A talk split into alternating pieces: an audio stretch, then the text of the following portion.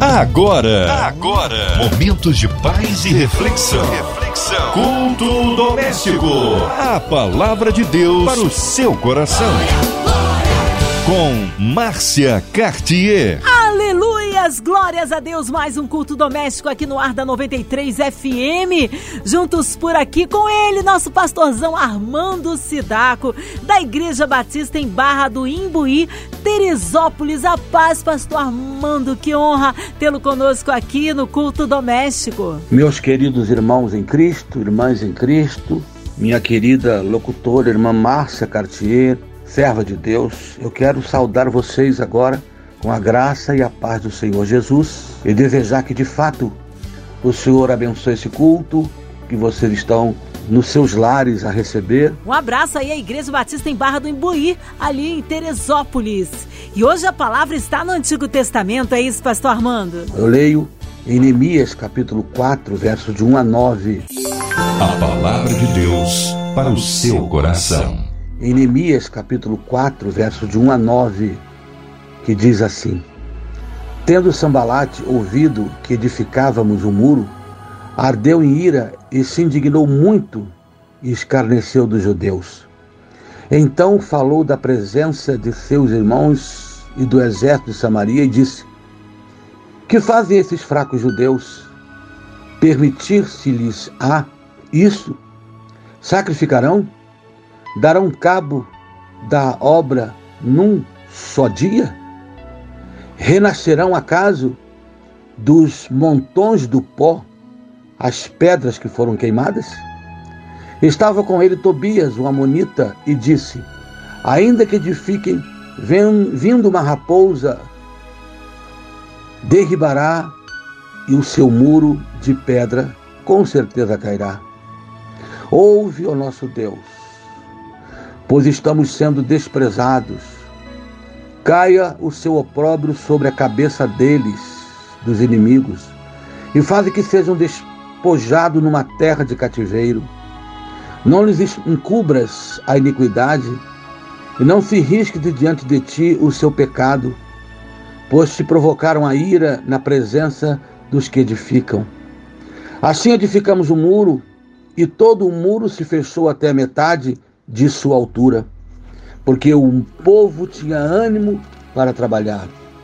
Mas ouvindo Sambalate e Tobias, os arábios, os amonitas, os asdoditas, que a reparação dos muros de Jerusalém ia avante, e que já se começavam a fechar-lhes as brechas, ficaram sobremodo irados. Ajuntaram-se todos de comum acordo para virem atacar a Jerusalém e suscitar confusão. Porém, nós oramos ao Deus do céu e, como proteção, pusemos guarda contra eles de dia e de noite. Amém. Todos nós, pelo menos grande parte de nós, conhecemos essa história, é a história da reconstrução dos muros de Jerusalém, um projeto, um sonho que Deus colocou no coração de Neemias no momento em que ele fica sabendo do estado em que está a sua cidade. Ele morando cá na Babilônia, ele fica sabendo do estado que está Jerusalém, atacada, destruída, muros destruídos, a cidade saqueada, envergonhada. Neemias então vê nascer no seu coração um sonho, um projeto. E isso tudo porque Deus estava com ele. Meus irmãos, todos nós temos projetos e sonhos a realizarmos na vida, não é isso? Todos. Aqui está o projeto de Neemias. Qual era o seu sonho naquele momento? Reconstruir os muros e devolver a dignidade à cidade. E você tem projetos. Eu tenho projetos de acordo com a nossa realidade, a nossa faixa etária, todos temos projetos de vida. E eu pergunto a você, quais são os seus? Você tem estado desanimado, achando que ele não é para você? Como se encontra você nesse momento? Diante da perspectiva de ver os seus sonhos, os seus projetos precisando serem realizados. Como está a sua vida? Como estão os seus projetos? Esse texto que a gente acabou de ler nos mostra coisas importantes quando estamos no caminho da realização de nosso, nossos projetos de vida e nossos sonhos.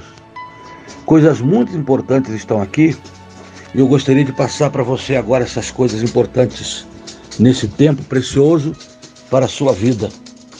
Que você possa entender algumas coisas muito importantes para você nesse tempo, nessa hora, porque você, repito, tem projetos de vida. Olhe bem para esse texto e descubra comigo algumas coisas muito importantes.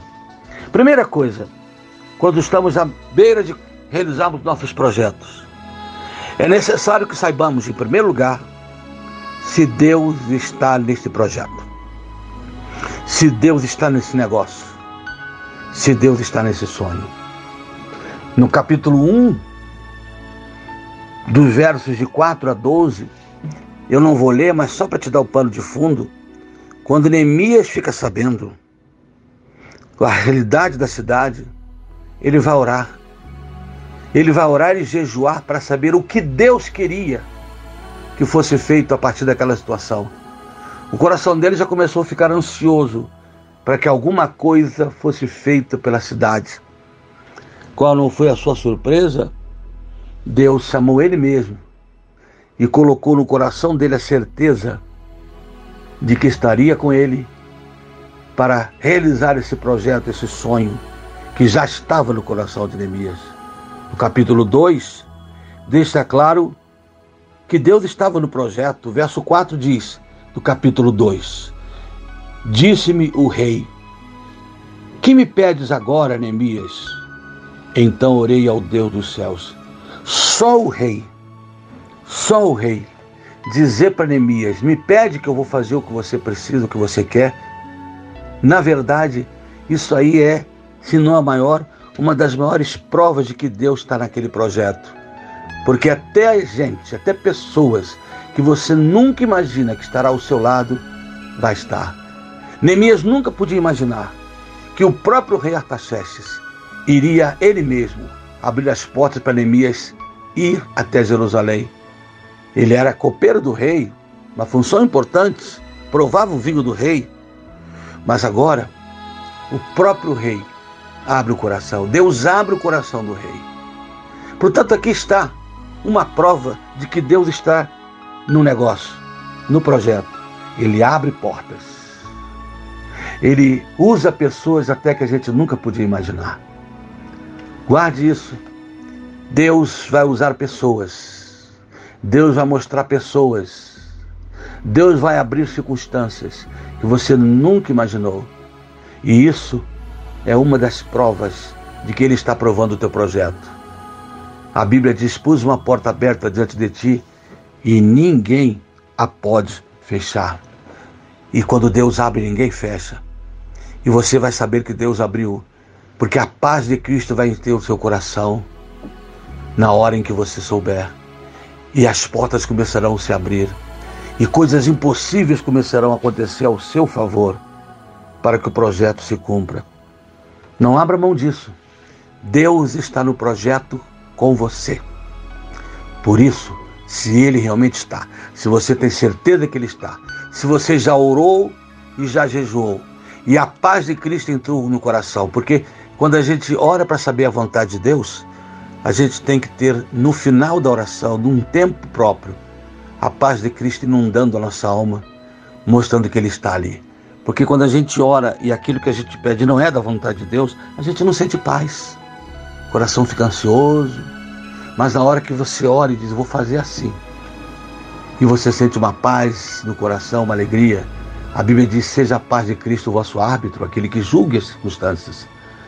Então, se você sentir essa paz, a porta está aberta, entre. Você orou e agora sabe que é Deus.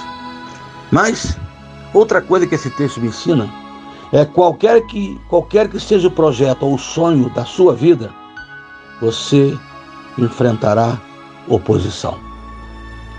Você viu aí no capítulo 4 que a gente leu, verso de 1 a 3, esses versos falam do inimigo. Quando soube que estávamos, estávamos terminando a obra, disse Neemias, eles se levantaram, começaram a dizer: eles vão terminar isso? Não é isso? Esses fracos judeus darão conta dessa obra? Por acaso eles conseguirão transformar esse monte de areia, de pó, em pedras que ainda serão queimadas? Depois veio outro inimigo que estava junto com aquele de, com Sambalate e disse: Ainda que edifiquem, virão raposas e derribarão tudo. Eles estavam amaldiçoando a nossa obra. Eles estavam se opondo à nossa obra. Nos versos 7 e 8, a mesma coisa. Ajuntaram-se todos contra nós, né? Estavam irados ao saber que nós conseguimos ir adiante na obra, conseguimos ir adiante. Meu irmão em Cristo, sempre haverão oposições. Muitas vezes de pessoas e muitas vezes de circunstâncias que chegarão contra você. Circunstâncias que vão fazer você ficar cansado. Quem sabe é um projeto estudantil, uma faculdade, mas você já tem o seu trabalho, precisa trabalhar, tem já família, muitos, e você tem que trabalhar de dia, estudar de noite, e você começa a se sentir cansado. Quem sabe outra situação financeira que não tem como dar conta dos seus estudos, da sua vida. Quem sabe são pessoas que começam a tentar te desanimar, dizendo: Que isso, rapaz, a essa altura da vida, você vai tentar isso? Ou então você é novo, mas como disseram aqui, os fracos judeus, alguém te diz: Isso aí não é para você, não. Isso aí é nível muito alto. Essa universidade aí não é para você. Você vai encontrar sempre obstáculos. Mas, se você orou, e você sabe que é de Deus, não desista. Não desista.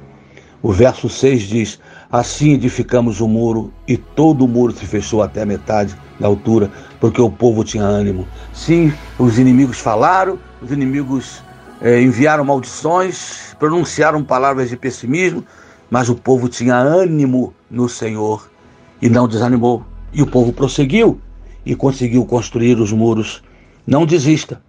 Diz o verso 4: Ouve o nosso Deus, porque estamos sendo desprezados. Agora, Neemias e o povo estão orando, não mais para saber a vontade de Deus, que agora eles já sabem e já estão na construção, mas para que Deus os livre dos inimigos.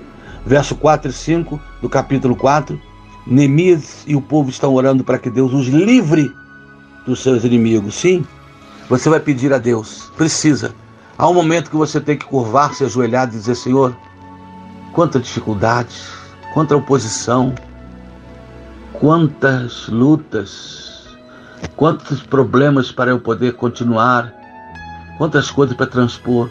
Me dê força para vencer a oposição e os opositores. Me dê força, Senhor meu Deus, para que eu não desista no meio porque estou cansado. Revigore minhas forças, revigore a minha fé de que vai valer a pena ter ido até o final do meu projeto de vida, dos meus sonhos, quaisquer que sejam eles, ministerial, vocacional, profissional, familiar. Senhor, tanta gente mandando desistir do meu casamento que não tem mais jeito, que não há mais solução. Me dê forças para não desistir das oposições que surgem dentro da minha casa e em volta da minha casa. Se é de Deus, meu irmão, a vitória é sua como diz o verso 6. Se é de Deus, a vitória é sua. Não há nada e ninguém que poderá impedir. Oposição, dificuldades, problemas, sempre nós teremos. Sempre virão contra nós. Como disse já, ou pessoas que tentam nos desanimar, ou não acreditando no nosso projeto, às vezes pessoas até perto da gente. Ou não sendo pessoas, situações como cansaço, como falta de dinheiro, como falta de condições, uma série de coisas que querem nos impedir de prosseguir. Mas não desista. Deus espera que você prossiga, porque se o projeto é dele, ninguém pode impedir que o sonho realize na sua vida. E terceiro e último, ainda que esse texto seja tão rico, mas Vamos parar nesse terceiro, que esse texto também me ensina. É que para realizar os sonhos e projetos de nossa vida, A oração é essencial, sim, mas não nos exime de fazer a nossa parte. O verso 9 diz que Neemias orou, sim, clamou primeiro para saber a vontade de Deus, o projeto será de Deus para ele. Depois iria, eh, Neemias orou, sim, para pedir forças e vitória contra as oposições e as dificuldades. Mas em Neemias, além de orar, o verso 9 diz que ele colocou vigias. Pusemos guarda contra eles dia e noite, vigiando dia e noite. É a parte que cabia fazer a Elias, a Neemias e ao povo. Colocar vigias, fazer a parte deles. Não, meu irmão, não pense você que você pode cruzar os braços ficar olhando para o céu porque Deus é poderoso. Eu vou orar e Ele vai mandar do céu toda a minha vitória, todo o meu êxito. Sim, Ele poderia fazer isso porque Ele é todo poderoso, mas Ele preferiu contar com você para suas próprias vitórias. Ele preferiu deixar você e exigir que você faça a sua parte. Neemias orou, mas teve que botar pessoas para vigiar, teve que fazer a parte dele teve que cuidar do que estava fazendo. Portanto, você precisa cuidar, você precisa fazer a sua parte. Ana não conseguia ter um filho, era estéril, a mãe de Samuel. Mas Ana orou, clamou, jejuou, mas ao mesmo tempo se deitou com seu esposo, porque Deus faria parte dele, o milagre daquela mulher estéril ter o um filho. Mas ela precisa fazer a parte dela, que ela manter a sua relação sexual com seu esposo, que é o caminho de nascer um bebê. Ela precisou fazer a parte dela. Jesus mandou que tirassem a pedra da frente do túmulo, ainda que ele mesmo ressuscitaria Lázaro. Mas ele pediu: façam a parte de vocês, tirem essa pedra pesada da frente. Ele sempre mandou que as pessoas fizessem a sua parte. Moisés, eu posso abrir o mar apenas soprando no meio do mar, mas eu quero que você faça a sua parte por fé Estenda o seu cajado sobre as águas. Deus vai querer que você faça a sua parte. Deus vai querer que você, como diz aqui o verso 6, se reanime. Deus quer que você faça a sua parte, se esforce. Trabalhar de dia, estudar de noite. Ou se você precisa se esforçar para salvar o seu lar, num novo relacionamento, uma nova maneira de tratar marido, esposa, tratar os filhos, tratar os pais. Se você precisa fazer a sua parte para o sonho acontecer, para o projeto ser vencedor, então faça, não desanime. Curve diante da cama, flua, ajoelhe-se e diga: Deus me dê forças, Deus me dê coragem, Deus me dê fé e não me deixe esmorecer agora. Senhor, eu não tenho dinheiro para prosseguir no meu projeto. Providencie os meios que tu tens providenciado para tantos outros. Deus, o meu fôlego está indo embora, mas me ajuda porque eu já sei que esse projeto é seu. Eu já sei que é o Senhor que está nisso aí. Os sonhos de Deus não vão morrer. Deus espera que você faça a sua parte nessa luta. Porque é de Deus, os inimigos aparecem. Vá em frente, realize a partir de um ânimo novo, de você se levantar se esforçar, fazer a sua parte. Sim, vou repetir. Se isso é de Deus que você sonha a vida inteira, se esse projeto é de Deus, como o de Neemias foi de Deus, então ninguém, nenhum obstáculo, nenhum inimigo poderá impedir que esse projeto aconteça, que esse projeto vá à frente. Mas não cruze seus braços. Comece hoje a ver o que você tem que fazer. Alguém já disse, muito acertadamente, que eu não devo orar por coisa nenhuma, a não ser que eu esteja disposto a ser parte da resposta da oração. Se você orar, se coloca à disposição de Deus para você ser parte da resposta. Neemias orou pela cidade, mas se colocou à disposição de Deus para ir lá realizar o sonho, o projeto. Sim, Deus espera que você seja parte daquilo que Ele quer fazer na sua vida e através da sua vida. Coragem, ânimo, porque Deus é contigo. Amém.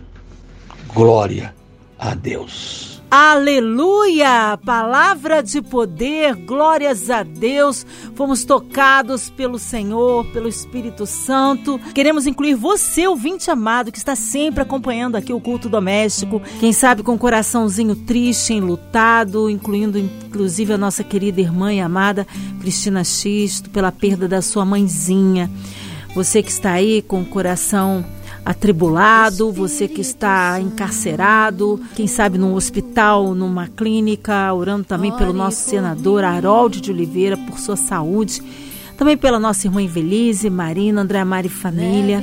Oremos então por toda a equipe 93, pelo nosso pastor Armando Sidaco, sua vida, família e ministério, nossos pastores, nossas igrejas, nosso irmão aqui presente, sonoplasta Fabiano, por minha vida e toda a minha família, pela cidade do Rio de Janeiro, pelo nosso Brasil, pelas autoridades governamentais, pelo nosso presidente.